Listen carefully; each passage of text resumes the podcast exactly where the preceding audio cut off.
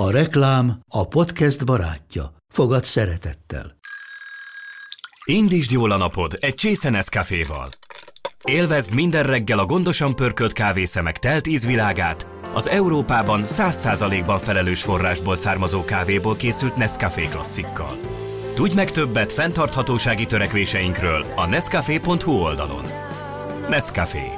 Új lehetőség minden csészében. Ez reklám volt, jó volt. Úgy kell énekelni, hogy ne lehessen belém kötni.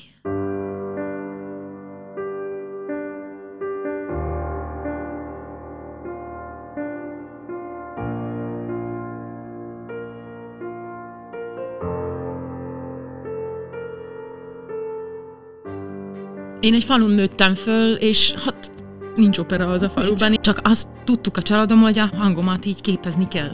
Engem ezzel már megvadoltak, hogy ja, biztos azért, mert szép. azért énekel ott, meg ott, mert szép. és akkor ezt így szoktam mondani, hogy igen, ám, csak hogy ebben a szakmában nagyon sokszor olyan férfiak hoznak döntést, akik nem a nőkhöz vonzódnak. Nekem az album tulajdonképpen nem olyan nagy, de én szeretnék sokáig énekelni, és jó szerepeket. Azt nekem szinte majdnem mindegy, hogy hol. A sikert, és ezáltal sajnos a minőséget is többnyire számokban mérjük, pláne napjainkban. Hányan követik? Milyen az elérése? Hány lájkot kapott? Mennyien kattintottak rá? Hányan nézték meg? Mennyi hallgatója volt? Mennyit adott el? Több mint 15 év online újságírás és szerkesztés után viszont én magam nem hiszek a számoknak, és nem hiszek a számokban. A történetekben hiszek, és az emberekben hiszek. Ebben a podcast sorozatban a vendégeim nem feltétlen ismert emberek, bár lehet, hogy lesz olyan is. Az viszont közös lesz bennük, hogy mindannyian olyan dolgot tettek le az asztalra, olyan történet van a hátuk mögött, amire azt mondom, ez igen. Én Zubor Rozi vagyok, író, újságíró, digitális tartalomgyártó, feleség, három gyermek anyukája, a Messi anyukám és a Micsoda Nők voltak podcastok alapító műsorvezetője, és a Micsoda Történetek könyvsorozat, így a Micsoda Anyák voltak, és a hamarosan megjelenő Micsoda Szajhák voltak könyvtársszerzője. Ez pedig itt az első saját podcastom, az Ez Igen Podcast. És hogy kimondott ma nekem igent? A mai adás vendége Celeng Mária junior primadíjas operaénekesnő, jelenleg a Müncheni Opera szopránja, de felépett már a Mascati királyi operában, a Párizsi Garnier operában, a Milánói Szkálában, a berlini Staatsoperben, az Salzburgi ünnepi játékokon, a brüsszeli La Monéban, az Augsburgi Színházban, a Kopenhágai Királyi Operaházban és a Magyar Állami Operaházban is. Szia Marcsi, kihagytam valamit? Szia Rozi! Voltam még a Bayerische Staatsoper opera stúdiósa, és ezért ott is felléptem, a Müncheni Bayerische Staatsoperben, és Orangeban, Franciaországban, a Teater Antikban is énekeltem, amit aztán élőben közvetítettek a francia tévében mindenhol, és az év adása lett. Csodálatos. 2014-ben. És nagyon szépen köszönöm, hogy ezeket nem nekem kellett kimondanom. De nagyon szépen kimondtad. nagyon szépen köszönöm.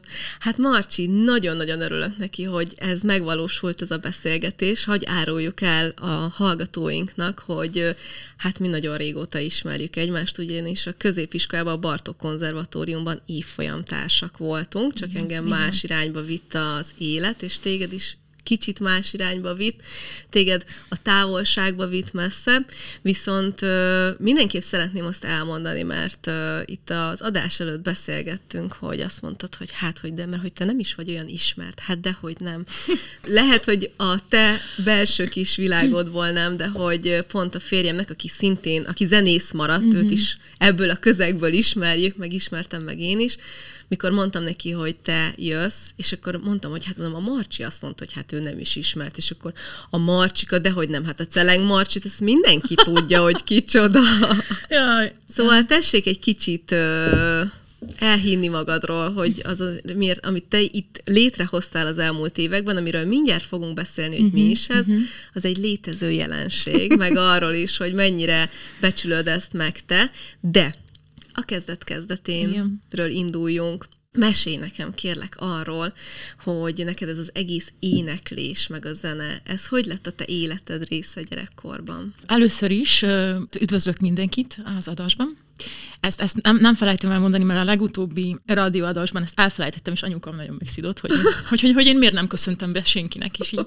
Azért, mert nem volt senki a stúdióban rajtam kívül, de akkor most így mindenkit üdvözlök, és szép napot kívánok mindenkinek, aki hallgat.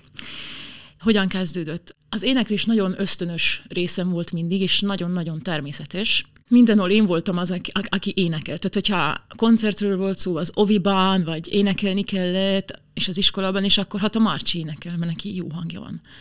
És erős hangom volt mindig. Tehát, hogy úgy tűntem ki hogy, hogy jó, tisztan is énekeltem, de hogy, hogy nagyon erős volt a hangom. Csak hogy nekem az olyan természetes volt, hogy hogy én nem, nem gondoltam, hogy ez így a szakmam lesz majd. Tehát egy hobbinak indult, és így szívvel, lélekkel énekeltem, és aztán úgy hozta az élet, hogy egy énekversenyen meghallotta Bartók Béla Konzi, ahova együtt jártunk, énektanszakalnak vezetője, és ő meghívott a konziba. Mert én jártam zeneiskolákba, ott is képeztem magam, zongorazni, és tanultam, sosem nem voltam tehetséges, de tanultam zongorazni, és mindenféle versenyekre is eljártam, nem csak ének, hanem nyelvi vagy sakversenyekre. És akkor ott meghallott, és mi nem is tudtuk, hogy, hogy engem oda fölvennének. Tehát ez egy olyan konzi volt a számunkra, ami, hogy így be se kerülhetnék valószínűleg, mert hogy nagyon fiatal is voltam és oda 18 éveseket vettek föl, de mindannyiunk meglepetésére Marja néni meghívott a felvételire, és hát ez volt egy ilyen azt hiszem, hogy döntő pillanat. Egyébként én orvosnak készültem, tehát hogy azt hittem, hogy orvos leszek, és úgy is gondolkodtam, hogy még ez ez még nem biztos, és hogy nagyon-nagyon jól fogok tanulni a középiskolában, hogy, hogy esetleg még orvos lásson belőlem. De mégis azért úgy hozta az élet, hogy nem tértem le erről a zenei pajáról. Hál' Istennek nem tértél le erről mindannyiunk nagy szerencséjére, és erre tisztán emlékszem, hogy te már akkor is olyan alázattal, és olyan, nem is tudom mi erre a jó szó, mindent maximalistán, te tényleg a suli után mentél, és tanultál, és megcsináltad a házi feladatot, és gyakoroltál, és kész. Emlékszem, hogy te voltál az, aki szolfés, a zenei mindenre mindig felkészültél, és gyakoroltál. Nem, béna voltam belőle. Le voltam maradva mögöttetek. De hamar behoztad magad. És azért azt hagyd meséljem el, hogy én nekem konkrétan él a fejemben, ahol uh-huh. a, hogy a suli sarkán állsz, és Whitney Houston-t énekelsz. Én nekem ez nagyon megvan. Igen, nagyon, én, én, én nagyon szeretem Whitney Houston-t. Én nekem meglepetés volt, hogy végül operában uh-huh. és klasszikus pályán kötöttél ki, noha azért jöttél, gondolom, a konziba, vagy ez hogy alakult át benned? Mert hogy én úgy emlékszem, mint hogyha neked akkor ez így nagyobb szívügyed is volt, hogy jobban szeretted a Whitney Houston énekelni, mint nem tudom, Mozartot? Ez így volt egyébként, ez így volt. Én egy falun nőttem föl, és hát nincs, nincs opera az a faluban, nincs. és én én nem, nem voltam ezekkel a lehetőségekkel úgy tisztában. Csak azt tudtuk a családom, hogy a hangomat így képezni kell. Én a konziban döntöttem el, hogy, hogy operaénekes uh, szeretnék lenni. De az apukám ilyen lakodalmi zenekarában énekeltem egyébként, és, és popszalmokat, hát mert ugye azokat ismertük így a családban, és valóban is így a szívügyem is volt, de elkezdtem tanulni a klasszikus zenét, képeztem magam, és hát azt, arra úgy rájöttem, hogy azért az mennyivel szebb, meg komolyabb, meg mennyivel jobban igazából a bőr alatt tud menni. És emlékszem, hogy a konzis éveimben, a harmadik évben zenakadémista énekesek minket tanítottak, abból vizsgáztak, hogy hogyan kell tanítani a zenakadémián, és engem a Brickner Szabolcs tanított. És hát ő már akkor is ilyen nagyon nagy tehetségű tenor volt, és én tudom, hogy miatta, akkor egy kicsit úgy bele is szerettem ilyen platóján a Szabolcsba, de ez nagyon, nagyon régen volt. És én tudom, hogy akkor döntöttem el, hogy akkor én nekem ez. A Marianén is mindig mondta, hogy tehetséges vagyok, de nagyon-nagyon értelmesen mondta. Tehát ő sose úgy helyezett a középpontba, hogy fú, és akkor majd így, és majd ez lesz belőled, és itt, meg ott fogsz énekelni, mert akkor a tehetség vagy, hanem rettenetesen értelmesen ilyen tehetséges vagyok, és, és gondozni kell. Mert tudod, hogyha egy túlreagálja az ember, és hogyha nem úgy történik meg, akkor ez nem Nagy biztos, hogy, akkor az csalódás lehet. Szóval nekem a Marja néni az egy ilyen aldas, volt, az biztos, hogy vele találkoztam, de azt hiszem, hogy akkor döntöttem el, hogy, akkor ez csak opera lesz, és akkor le is altam a poppal, meg az ilyen musicalekkel.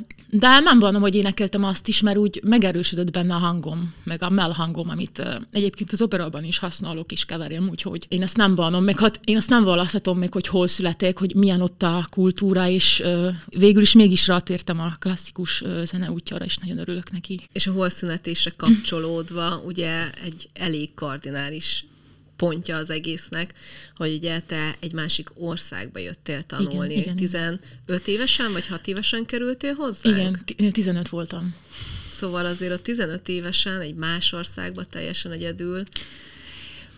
Féltem, féltem, igen, meg, meg azért faluból ezt úgy, igen, meg úgy ez nagyon látszott is rajtam, hogy én ilyen, ilyen falusi tisztalanyka vagyok, szerintem így nagyon látszott. De nekem a legjobb éveim voltak a konzis éveim, és nagyon kedves volt mindenki is, soha senki nem szekalta a palóckeltésem miatt, ha bár első években ezt titkoltam, és annyira próbáltam budapesti tajszólassal beszélni minden nap, hogy úgy éreztem, hogy estére ilyen szajzarat kaptam, tehát nem tudtam tovább beszélni, mert nekem ez nem volt természetes a, a budapesti. Tudok úgy is, csak hogy mindig figyelnem kellett rá, és mindig próbáltam kiadni az A betűs szavakat, hogy ne kelljen A betűt mondanom, a hangzót, bocsánat mondanom. Akkor ezért nem emlékszem hmm. erre. Igen. Tök ez maradt meg, vagy nem is emlékeztem, nem. hogy te így beszéltél. Igen, én nem mertem. Én, én a Zeneakadémia első éve után ilyen fordulatszerűen, és azt is tudom, hogy miért, mert megjött az unokatesóm is, a Balga Gabi, operaénekes, és nagyon tehetséges, operaénekes, és megjött ő is a Akadémiára, és ő meg így nagyon vállalta ezt. És így láttam, hogy, ez, hogy ezt nem ítélik el, és hogy ez így teljesen oké, és mindenkinek, és akkor én is bevállaltam. Na jó, akkor nem kell itt tovább játszanom magam. Nem, mint hogyha nem játszottam magam, csak mindig figyeltem arra, hogy, hogy szépen beszéljek. Aha, abszolút megértem ezt. Na, de milyen volt itt lenni? Ja, igen. éves kislánynak. Igen, féltem, de én arra emlékszem, hogy nagyon sok szeretetet kaptam mindenkitől, és nekem akkor mondtak először itt a magyar emberek, hogy én szép vagyok.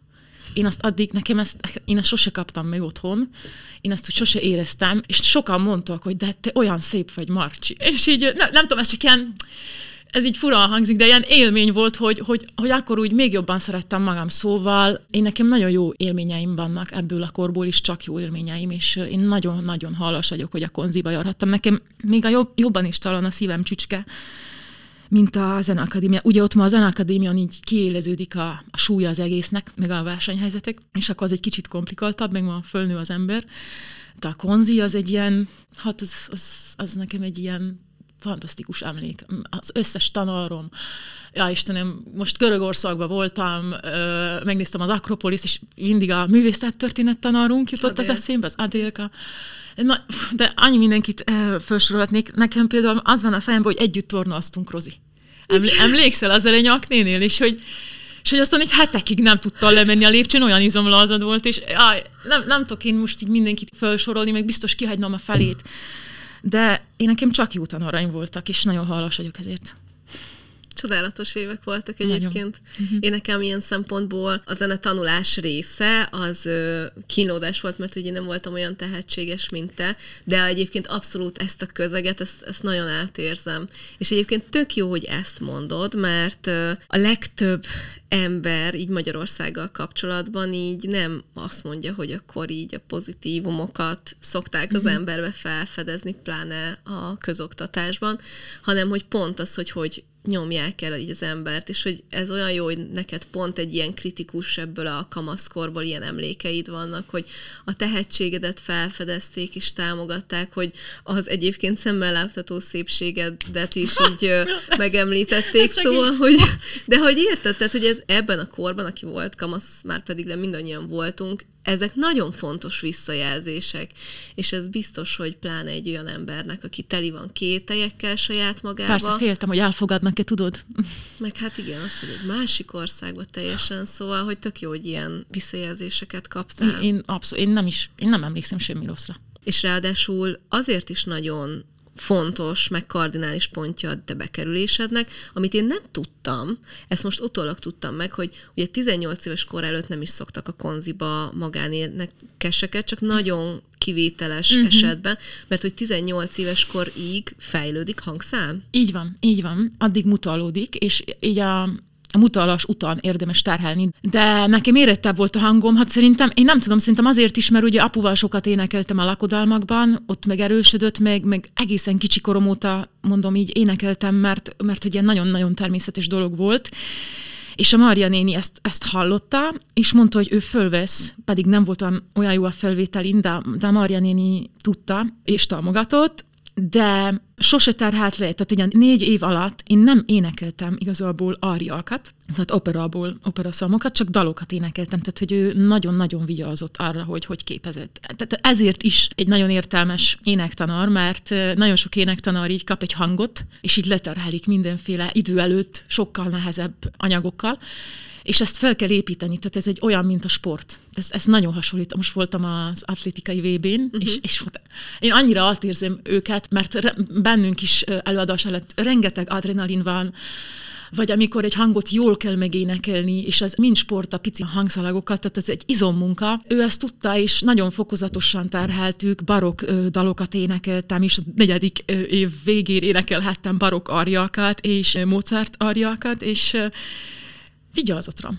Uh-huh. Tehát, hogy szerencsém volt. És hogy változtatta meg a mindennapjaidat az, hogy akkor az éneklés a hivatásod lett? Fú, hát ez nagyon megváltoztatja a mindennapokat. Az egészségemre nagyon kell vigyázni. Én nem szeretek beteg lenni, és minden betegségnél úgy érzem, hogy ja, Istenem, elveszítettem a hangomat, és így, mintha nem is élnék. Tehát, hogy Aha. kész, én meghaltam. Aha. szóval ez is. Én, én nem, nem járok hangos helyekre, én nem bulizom, mondjuk sose buliztam. Igyekszem sokat aludni, mert az nagyon jó, ha kipiheni magát a hangom, de mondjuk nagyon rosszul alszom sajnos. De sok mindenben megváltozik így az ember élete. Szerintem még talán alapvetően, hogyha egy művész lesz az ember, és így kinyitja magát, akkor talán így érzékenyebb is lesz, és emiatt is. Én úgy érzem, hogy az idegrendszerem is változott, tehát hogy én, hogy régebben jobban bírtam a feszkót, mint most, nem tudom, így minden így, így, így kiéleződött. Tehát, hogy ja, koncentrálni kell, hogy, hogy valahogy így a privát élet ne teljesen folyjon össze így a szakmai életemmel. Egyébként nagyon sok interjút készítettem például anyukákkal, akik színésznők, énekesnők, nem tudom, de hogy ez nem, nem csak az anyáknál, hanem úgy egyáltalán, hogy én iszonyatosan becsülek titeket, hogy ugye a színpadra te neked úgy kell fölmenni, ha minden egyes este, mm. akkor minden egyes este, hogy a nézőt pont nem érdekli, hogy egyébként a te privát életedben mi van. Igen. És hogy ez egyszerűen annyira durva, hogy neked minden este azt a maximális színvonalat kell hozni, mert lehet, hogy az az ember, aki ott van az operában, az nem tudom, évente egyszer, hogy lehet, hogy életében az az egyetlen egy alkalom, amikor megveszi magának azt a jegyet arra igen, az előadásra, igen, igen, és azt várta, és hogy ústen, biztos, hogy nagyon nagy lehet a nyomás. Hát az, e, így van. Mondjuk szerencsére nálam nem fordulat e, ilyen klinikai helyzetben, uh-huh. tehát, hogy bírom, de valóban nagy a nyomás. Egy kicsit úgy képzeld el, hogy mintha ilyen bungee jumpingozni menni. És nekem ez havi szinten van, hogy néha hetente többször is. Tehát ez az adrenalin. Uh-huh. És szerintem ezért is érzékenyebbé válunk, így gondolom. Jó, lehet, hogy nem mindenki, de mondjuk az én esetemben így történt. Meg azok a helyzetek a színpadon, azok az energiák, amikor úgy érzi az ember, hogy vele lélegzik a közönség, és hogy minden olyan sűrű lesz, és hogy hát ezt nem nehéz így szavakban elmondani, de ezt, ezt tudja, ezt, ezt uh, tudja mindenki, aki előad. Ez is úgy, úgy érzem, hogy úgy megnyílik bennem valami, és sokkal érzékenyebbnek kell lennem, hogy ez a pillanatot megszülessen, különben nem is születik meg. És hát ezek a helyzetek szerintem így érzékenyebbé, érzékenyebbé tettek az évek alatt, azt hiszem. Uh-huh. A szüleim szoktak hogy túl érzékeny vagy. Pedig egyébként te már a konzis években is úgy emlékszem, hogy, hogy egy ilyen abszolút művészalkat uh-huh. voltál, aki úgy nagyon megélt ted a magasságokat is, meg a mélységeket is, Igen. hogyha esetleg egy dolgozat nem úgy sikerült, vagy egy nem tudom, futás, vagy bármi, szóval, és ráadásul tudom rólad, hogy te egy ilyen nagyon maximalista vagy. Szóval, Igen. Hogy és úgy biztos, hogy nagyon, nagyon nagy kihívás lehet. Hogy készülsz például egy előadásra? Mennyivel előtte mentek ilyenkor be az operába, rákészülsz, van valami rituálid, uh-huh, amivel uh-huh. így fölkészíted magad, és megpróbálsz minden mást kizárni, vagy most már azért így van egy ilyen rutinod ebben? Minden előadás más. Van, ami előtt jobb, nagyobb a stressz, és van, ami előtt kevés. B. Bemegyek, és én rögtön éneklek pár hangot.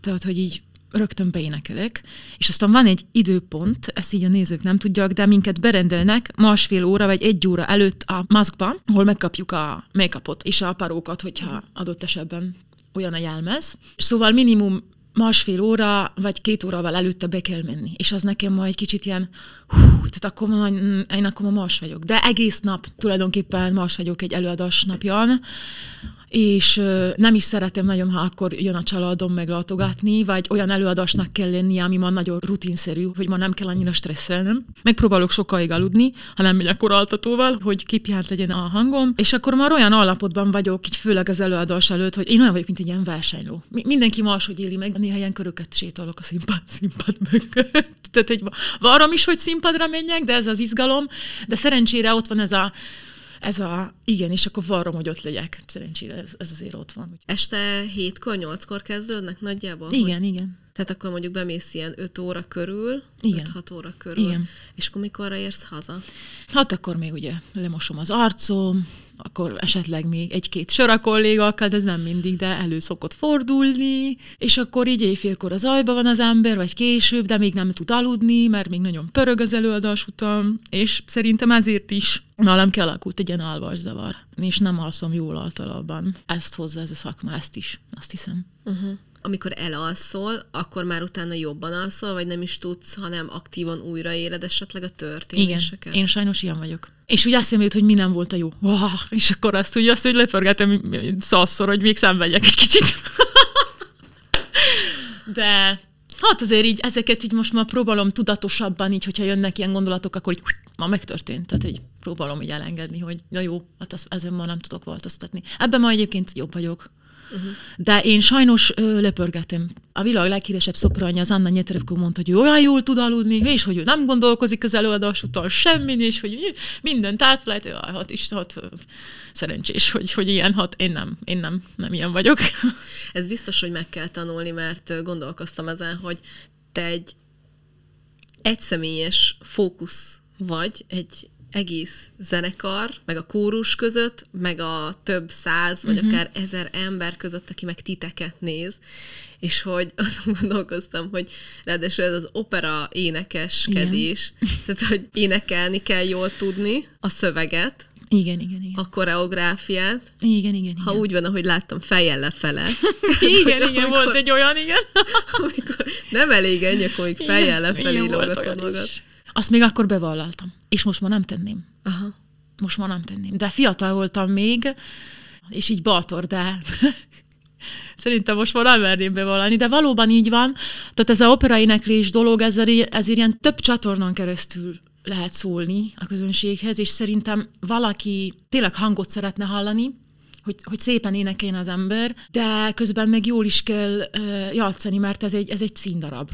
Uh-huh. És hát az a legjobb, hogyha a legjobb esetben mindkettő nagyon autentikus, és mindkettő szép. Én nem mindig szeretem azokat az énekeseket, akik szépen énekelnek tökéletesen, tehát ilyen Deutsche Grammophon-szerűen, hogy fölveszed a CD-re azonnal is tökéletes, de egyébként nincs mögötte tartalom, én nem ez a típus vagyok, azt hiszem, és én ezt unalmasnak is tartom így az opera színpadon, de ezt a CD-t megvenném. Ha nem, én azokat szeretem, akik, akik mögött ö, tartalom van de valahogy mégse veszik el a hang meg a zene szépséget, tehát ezt, ezt így valahogy ügyesen kell kombinálni, mert olyan is van, hogy valaki akkor most csak jól színészkedik, és úgy rámegy a zene rovasára és a hangi szépség rovasára, és viszont meg azt sem nagyon szeretem. Egyébként nagyon nehéz nekem egy előadást megnézni, mert nem tudom kikapcsolni ezt, a, ezt az agyam, hogy én akkor ezt most itt csak hátradőlök. Én olyan előadásokat nézek meg, ahol szeretteim és barátaim énekelnek, általában azokra megyek el, mert így nem, ne, nehezen kapcsolok ki az alatt. És olyan is szokott lenni, hogy, hogy játszom a szereplőt, vagy én majd gondolkodok, igen, de ezt én így játszanom. Én nem, én ezt nem így játszanom. Miért így játszál? És akkor így mondom, nem ezért jöttél ide, hanem azért, hogy élvezd. Valahogy ez most majd régebben, akkor még fú, még, még, még konziskorunkban, akkor minden koncertre rájártam, és így, és így teljesen adottam magamnak, és, így, és csak így élveztem, és ezt úgy, úgy szeretném, úgy, hogy ez visszajöjjön, ez az érzés, ha ülök egy, egy előadáson. Szerintem ez teljesen normális. Én például könyvet vagy cikkeket olvasok úgy, hogy ó, ide még beraktam volna azt a kérdést. Igen, úgy, igen, igen. Nagyon tudok kapcsolódni ezzel. Igen, igen, szakmai artalom. Igen.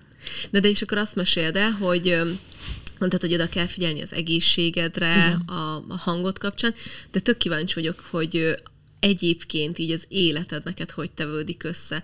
Hetente egyszer-kétszer uh-huh. van mhm. fellépés. Ugye tudom, hogy a konzit időkben, meg az uh-huh. zeneakadémiás időkben, amikor még úgymond tanulod ezt a szakmát, akkor az, hogy reggel fölkeltetek beéneklés, vagy nem tudom, a nap folyamán beéneklés, meg a gyakorlás, az így a mindennapi rész most például milyen rendszeresen gyakorolsz? Igen. Gyakorolsz egyáltalán még? Persze, én, én nagyon sokat gyakorlok. Főleg így a nehéz részeket azt úgy, fú, azt így el, ezt is szaszor eléneklem többször. Hmm hogy az, azok, azok nem jól, is lepődök meg. hogy azok jól menjenek. Csak külön gyakorolni is bejárok a színházba, de mi kapunk korrepetíciót, tehát hogy az zongoristak készítenek fel minket a, az új darabra, és akkor az, az előtt beéneklek, az előadások, az előadások előtt is természetesen beénekelek. Ez változó, hogy, hogy hetente hányszor van előadás, van amikor heti kétszer, de van amikor két hétig semmi. Uh-huh.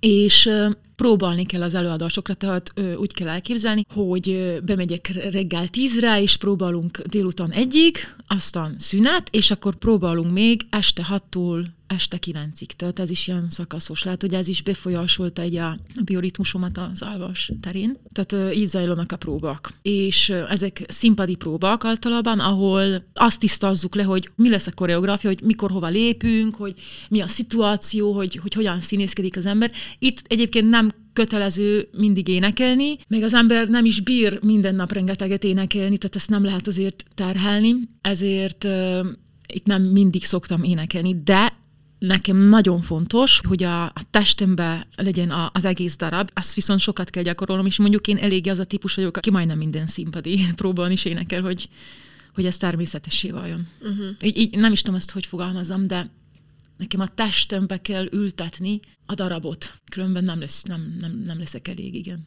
Akartam mondani, hogy a szomszédaid mennyire örülhetnek neki, de akkor ezek szerint otthon nem. Nem, de lekopogom, eddig nem voltak olyan szomszédaim, akik szóltak volna, hogy zavarja őket. Képzeld el, hogy az egyik német szomszédom egyszer őrjöngve följött, mert hangosan hallgattam a filmet az iPad-en, pedig csak egy kis iPad volt, de jaj, ezek nagyon szigorúan veszik a németek a nyugalmat, meg hogy...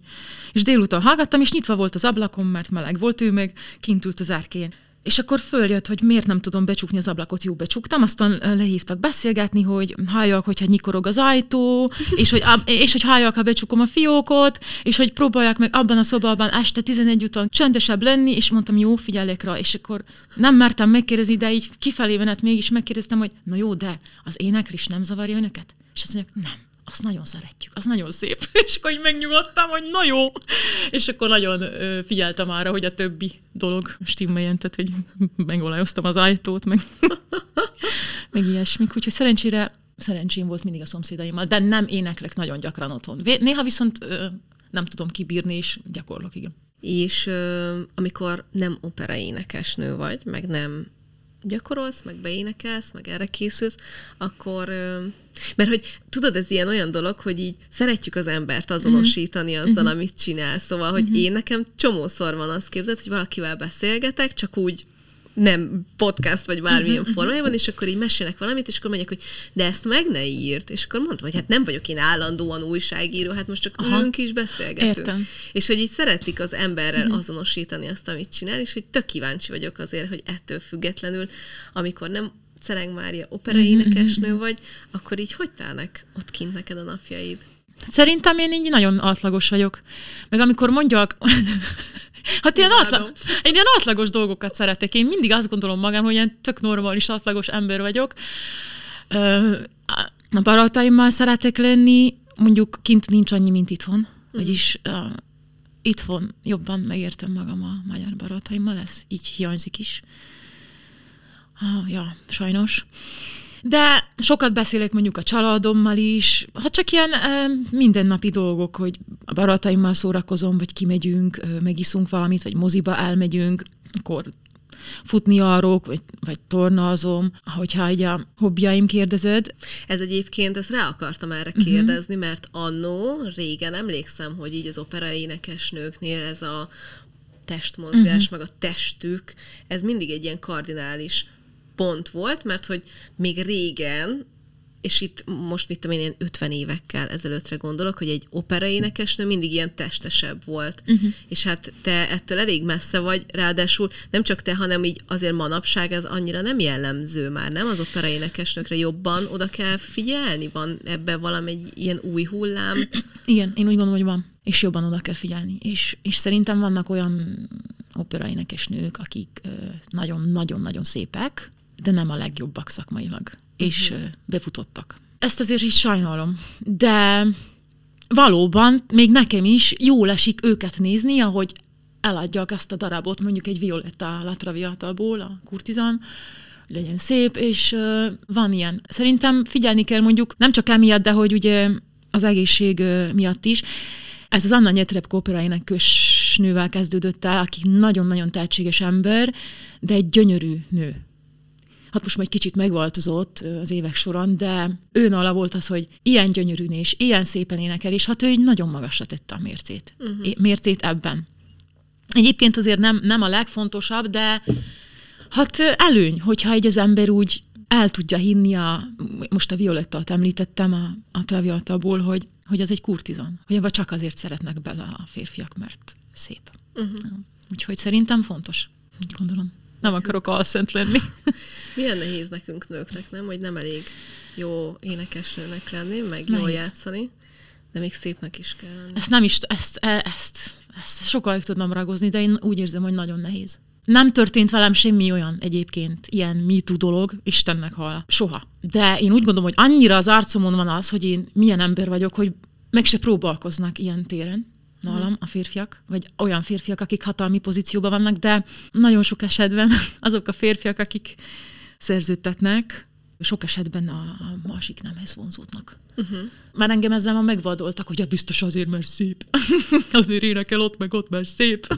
vagy és akkor ezt így el szoktam mondani, hogy igen, ám, csak hogy ebben a szakmában nagyon sokszor olyan férfiak hoznak döntést, akik nem a nőkhöz vonzódnak. Egyébként ebben is tudok kapcsolódni, mert a média világban is ez van. Uh-huh. És annó én is megkaptam hogy hát egy mhm. nőnek mennyire könnyű. Oh. Hát csak kézé kerítened kell magadnak egy idős férfit. Egyébként is az élet az e, bőven ennyire egyszerű. Hát izé magadba bolondítasz egy öreg és gazdag férfit, uh-huh. és meg van oldva az életed. Tényleg?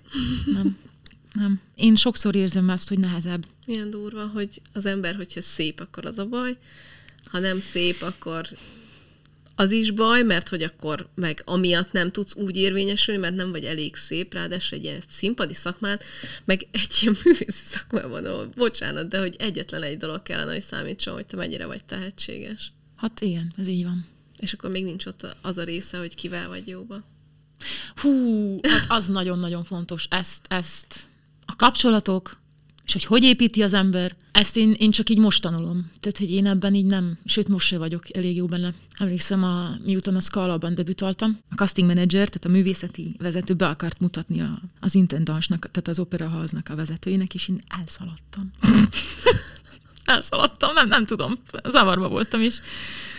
De ezt is nálunk nagyon meg kell tanulni, hogy kapcsolatot építeni, és hogy hogyan. Ezt, ezt hiányoltam talán, hogy a Zeneakadémián az, ez az egyetlen, ami, amire fel kellene készíteni jobban. Én úgy gondolom, hogy a jövő opera énekeseit, hogy hogyan kell viselkedni, és hogy a, és hogy a kapcsolatokat alpolni. Tehát ez, ez nagyon fontos. Mert nem mindenkivel történik meg az, hogy egyszer csak berobban, és akkor onnantól kezdve sinen van. Ez nagyon ritka. Meg ehhez szerencse is kell, persze tehetség is. De nagyon fontos, főleg a mai mezőnyben, tehát hogy nagyon-nagyon sok a tehetséges ember, hogy hogyan lehet veled együtt dolgozni. Hogy jól kijönnek-e veled. Hiába vagy nagyon tehetséges, ha nem, nem érzi magad jó veled a, a többség, aki veled dolgozik, akkor nem fogsz, nem fogsz érvényesülni. Hm. A, Gerner Pasztáternél volt egy karmester előttem, akivel nagyon nehéz volt együtt dolgozni, és hiába mondtak, hogy milyen jó karmester, nem hosszabbítottak meg a szerződését. Ne, nehéz eset volt. Az elmúlt ö, években rengeteg helyen léptél föl, uh-huh. különböző országokban. Ezt Igen. egyébként hogy viseled? Az egy dolog, hogy az a rengeteg helyszín, de ez rengeteg ember is, egy uh-huh. csomó új kapcsolat, csomó új otthon, csomó új ágy, amiben feküdni kell. Igen. Egyébként nem csodálom most, hogy azt kimondtam, nem csodálom, hogy az alvás is nehezebben megy, hiszen évek óta nem feltétlenül ugyanaz az ágyad. Most mondjuk speciál, mm-hmm. igen, de hogy igen, érted, igen. mire gondolok. Persze. Az utazással járó stresszt nem szeretem, ezt a repülni és elérni a vonat, mindent lecsekkolni, ezt nem szeretem. De, de az új kultúrát felfedezni, ezt nagyon szeretem. Viszont amikor énekelni megyek valahova, az nekem annyira nem vakáció, hanem munka. És megtörtént az például Parizsban, hogy elmentem a Louvre-be, és előadás előtt is nagyon-nagyon megbetegedtem. És kortizonnal, én, szteroidokkal énekeltem, mert hogyha nem éneklem le az előadást, akkor esik a pénz is, tudod, akkor nincs pénz. Uh-huh. És uh, akkor is rájöttem, hogy te jó ég, hogy nem, nem tudok kikapcsolni, amíg nem mennek le az előadások, mert nekem nekem arra kell vigyázni, hogy, hogy sehol mondjuk ne legyek beteg, vagy úgy, úgy szóljak fel a metróra, hogy akkor tényleg maszkot teszek föl. Egyébként visszatérve a kérdésre, ugye a stresszel, tehát az utazás, ami is így stresszel, azt nem szeretem, de, de így ma ott, ott lenni okés rendben. És nem mindig születnek mély barátságok, de volt olyan, hogy, hogy egy-egy előadás kapcsán nagyon különleges embereket ismertem meg, és, és nagyon hálás vagyok ezért, hogy velük találkoztattam valakivel. Barátság született, Általában egyébként ilyen inkább felszínes kollégai viszony. De vannak ilyen kivételes esetek is. És most Münchenben öt éve vagy kint, hogyha jól emlékszem? Fú, nekem ez most már a hetedik évadom lesz. Ó. Oh. Igen. És milyen kint? Igen.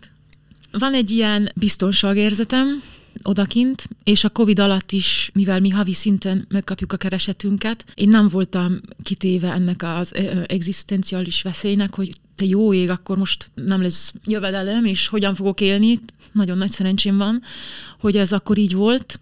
Én nagyon szeretem Münchent, sajnos nagyon drága város, csak így azért így hiányoznak a magyar barátaim, meg a magyar mentalitás, meg gondolkodás. Mondjuk két magyar kollégám van, mert ez egy ilyen osztrak-magyar színhaz, az intendás osztrak, és az ő szemükben mi még ilyen, mindig ilyen exotikus, uh-huh. szenvedélyes nép vagyunk, akik nagyon érdekesek, uh-huh. a magyarok, uh-huh. és szereti a magyarokat. Uh-huh. És mondom, harman is, harman is vagyunk, akik énekesek, de több magyar is. Négyen, négyen is vagyunk akik énekesek de a hangmérnökünk, dramaturgunk is magyar. Ja, úgyhogy ez így uh, érdekes tök durva, hogy amit említettem, hogy a férjem által így azért uh-huh. így nagyjából tudom, hogy az a kör, legalábbis aki azokban az években, amikor konzisok voltunk, most hol vannak, és hogy azért nagyon sokan vannak külföldön, és hogy az ember olyan büszkén mondja, hogy nem tudom, a Celeng Malcsi kint van Münchenbe, és ott énekel, vagy a nem tudom, a Tóth Balázs Dortmundban. Az, Tényleg? Igen, igen, igen. Ott van még? Igen, aha, ott van, aha, én úgy tudom a Dortmundi uh, szimfonikusoknál, szóval, hogy ezeket olyan büszkén mondja az ember de azért úgy benne van, hogy azért egy ilyen tehetség a Magyar Állami Operaházban is énekelhetne. És ráadásul te ugye, de nem is tudom, énekeltél itthon húzamosabb ideig? Igen. Vagy, igen, itt kezdtem. A, azt hiszem a műpalban volt az első ilyen komoly felépésem. 20 éves voltam, vagy 21, nem tudom. Pörszel Tündér kirajnőben énekeltem. És akkor onnantól kezdve azért hívtak. És így úgy, úgymond be is futottam itthon is valahogy valahogy ez így most lealt, és ez így, így nagyon fa is egyébként, hogy így a hanyadik éve? Hat éve nem énekeltem a műpalban, és hat éve nem énekeltem az operában. Persze ez volt úgy is, hogy 2020-ban énekeltem volna ezen a trianoni emlékkoncerten, ugye mert hogy száz éves trianoni évforduló volt, és határon túli magyar vagyok, tehát ezt uh-huh. így el is lehet adni. Uh-huh. Meg az unokatesómmal szoktak még hívni, hogy akkor ő az unokatesóm is ilyen testvér rekként tesznek a színpadra, ami szintén jó el, el, eladható. De az faj, hogy nem hívnak. Fú, ez rossz. És ez azért van, mert uh, kicsi az operaház itt, és nagyon sok a szopran. és hát uh, őket kell először alkalmazni. Én nem szeretnék itt minden szerepet elénekelni, de most ma hat éve nem hívtak, szóval most ma valamire most ma valamire jó lenne. Ha hát jó lenne itthon hallani téged. Meg az ő szemükben én nem futottam be. Az adás elején, Tényleg, nem tudom hány percig van. soroltam, hogy hol léptél Igen, föl. De az ő szemükben én nem, én nem vagyok érdekes, mert nem futottam be. Ezek még régebb történtek, amikor fiatalabb voltam. Ezek a nagy hazak, közepes, illetve hát mondjuk voltak nagy, mondjuk a Despina elég nagy szerep a Parizsi Garnyében. De így szerintem a Covid is így hozta, meg sok, sok minden összetevője van ennek. De én ezért mondtam is, hogy szerintem, tehát hogy én nem vagyok híres, amit, hogy, de mondjuk itthon persze így zenei körökben ismernek. Meg egyébként én érzem, hogy kint is, tehát, hogyha valahová megyek énekelni, tudjak, hogy ki vagyok. Mert ugye ma már nagyon könnyen követed a szociális médián az eseményeket, és uh, ott van az ember ezen a téren, és uh, lehet tudni egymásról, meg nem, nem olyan nagy ez, a, ez az operai család, hogy ne ismerjük egymást, úgyhogy de én most nagyon dolgozom azon, hogy, hogy, hogy ezek a nehezebb szerepek jobban menjenek. Tehát ez ilyen torna, meg sport, ez a, úgy mondjuk, hogy nehezebb fach, Verdi és Puccini, amit később is 45-50 évesen is hitelesen énekelhetek, mert így 45 évesen már jó pari nem, nem fogok, meg nem leszek hiteles ilyen naíva szerepekben, ami a, az artatlan fiatal naíva szerepeiben, és én dolgozom azon, hogy egy olyan szerepkört úgy jól tudjak csinálni, amit nem tud mindenki elénekelni. Én érzem, hogy rajta vagyok ezen az úton, de még, még kell több idő, és ehhez a szerepkörhöz még fiatal is vagyok. Ez egy súlyosabb szerepkör, és én ezt gyúrom, hogy ez, hogy ez jól menjen, mert nekem az album tulajdonképpen nem olyan nagy, de én szeretnék uh, sokáig énekelni, és jó szerepeket. Azt nekem szinte majdnem mindegy, hogy hol. Tudod, már van ez a, ez a japán ikagai kifejezés, nem tudom, hogy ismered -e? Ismerem. Ismered. Miért élnek bizonyos helyeken sokáig az emberek? És hogy megtalálni azt a dolgot az életedben, az életed értelmét, amit szeretsz csinálni, jó vagy benne, a világnak szüksége van rá, de meg is fizetnek. Tehát, hogyha ez a négy összejön, akkor majd egy nagyon boldog ember vagy. És mondjuk nekem ez az éneklés. Tehát, hogy nagyon szeretem, tényleg, ez az életem ezért kelek. Ébredek föl, és hat, jó, hat jó vagyok benne, én igyekszem, hogy mindig jobb legyek. Tehát jó vagyok benne, szeretem, megfizetnek érte, és hát szüksége van a világnak, úgyhogy az, az életem egyik örömforrás az éneklés, igen, fontos. És most boldog vagy teljes az életed? Um, nem, nem teljes az életem, nem, de de azért megpróbálok a jó dolgokra fókuszálni. Jobb lenne itthon? Nem tudom. Nem tudom. Elbizonytalanodom. Szerintem ez, hogy Szlovákiában születtem, de magyar vagyok. Ez egy kicsit ilyen, nem tudom, hova tartoz, szóval uh-huh. eredményez. De ezért is tudok jobban gyökeret ereszteni akarhol. Uh-huh. Viszont egy kicsit ilyen Szlovákiában nőttem föl, de aztán Budapesten éltem, mindkettő a hazam, de valahogy egyik se, tehát hogy nem vagyok anyaországi magyar, és ez, ez eredményez ilyen, hogy akkor, tudod, hogyha kérdezik, hogy hol vagy, van, tegnap kérdezték meg, és nem tudtam, hogy mit mondjak. Mert ma három, ha, úgy érzem, hogy három hazam van. Tehát, hogy ma Németországban is régóta élek. És azt is szeretem. Hiányoznak a magyar barátaim. Uh-huh. Nagyon szeretem a magyar barátaim.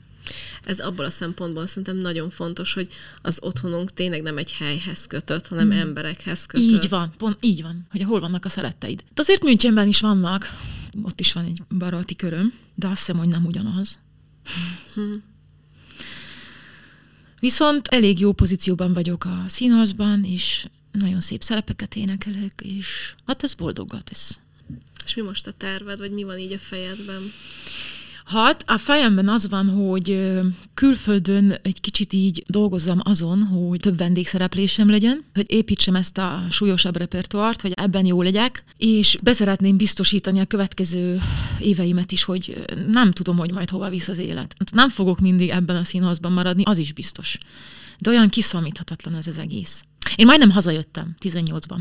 Uh-huh. És én mondtam, hogy haza szeretnék jönni, és hogy itthon szeretnék családot is alapítani, de mondtak, hogy maradjak kint.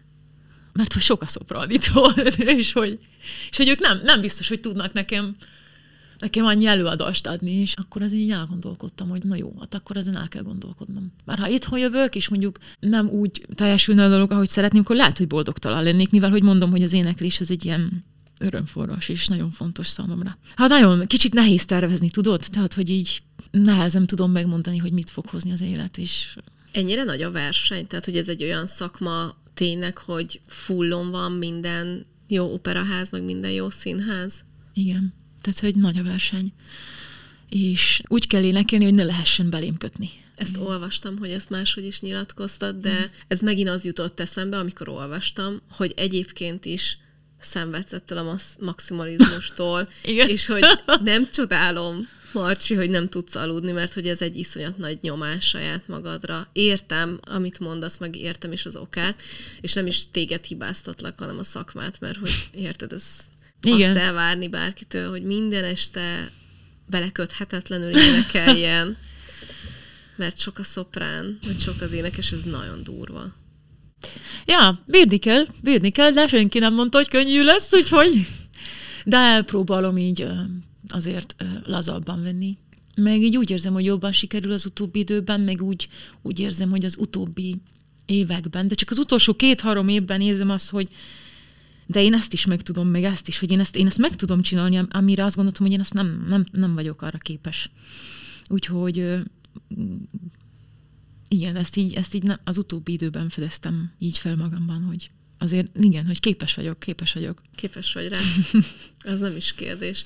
Egy csomó felvételedet néztem meg, és valami szenzációs. Jaj, de aranyos vagy, közi. Valami szenzációs. Én nagyon-nagyon szeretnélek itthon is majd valamikor meghallgatni, mert egyelőre Münchenben nem tudom a három gyereket felpakolni, persze, de persze. egyszer majd majd talán sikerül, de biztos vagyok benne, hogy az, hogy képes vagy rá, az nem is kérdés.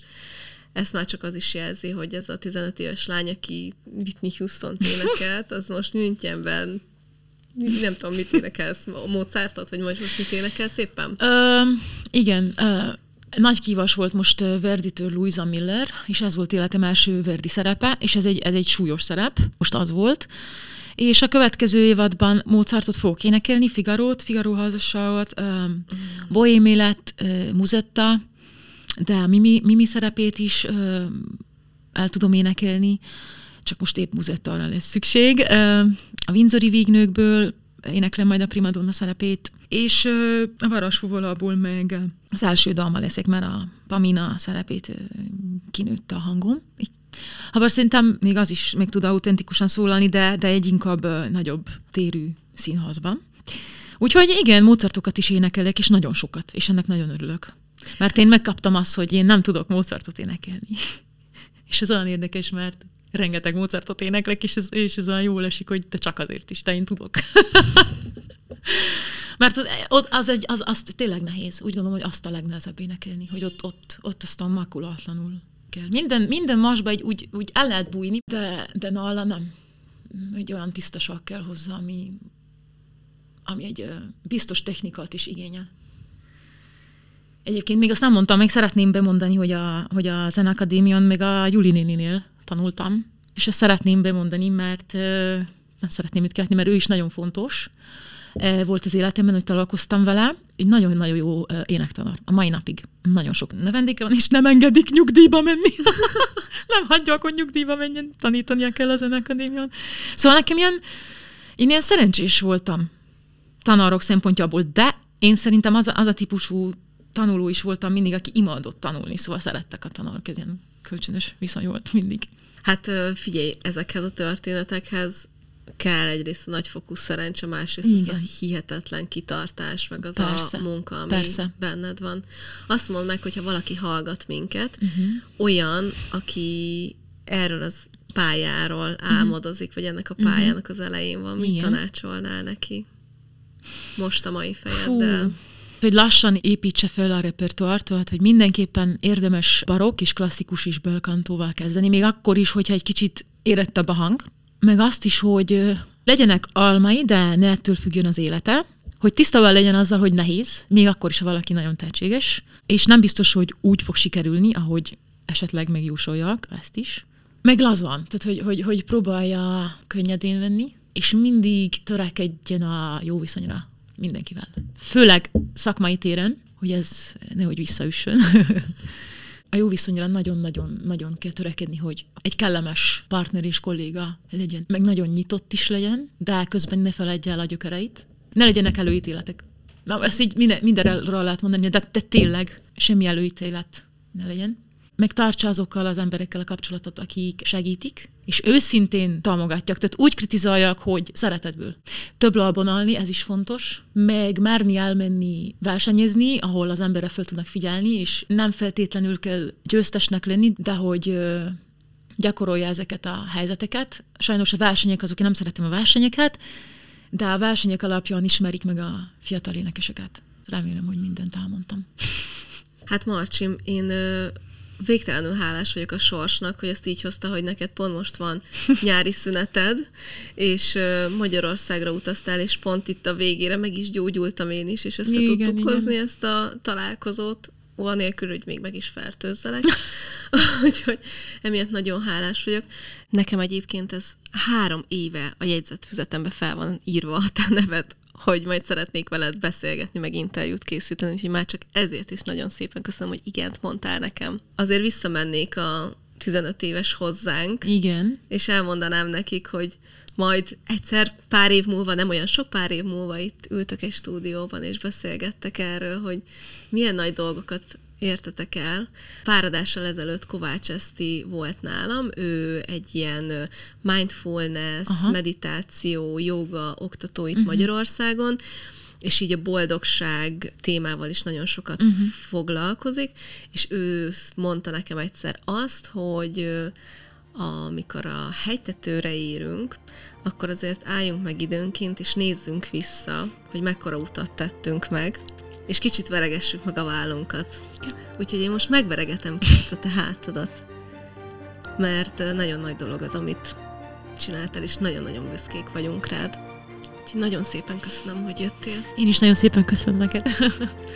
Kettő hét múlva találkozunk a hallgatókkal. Szia, szia! Sziasztok!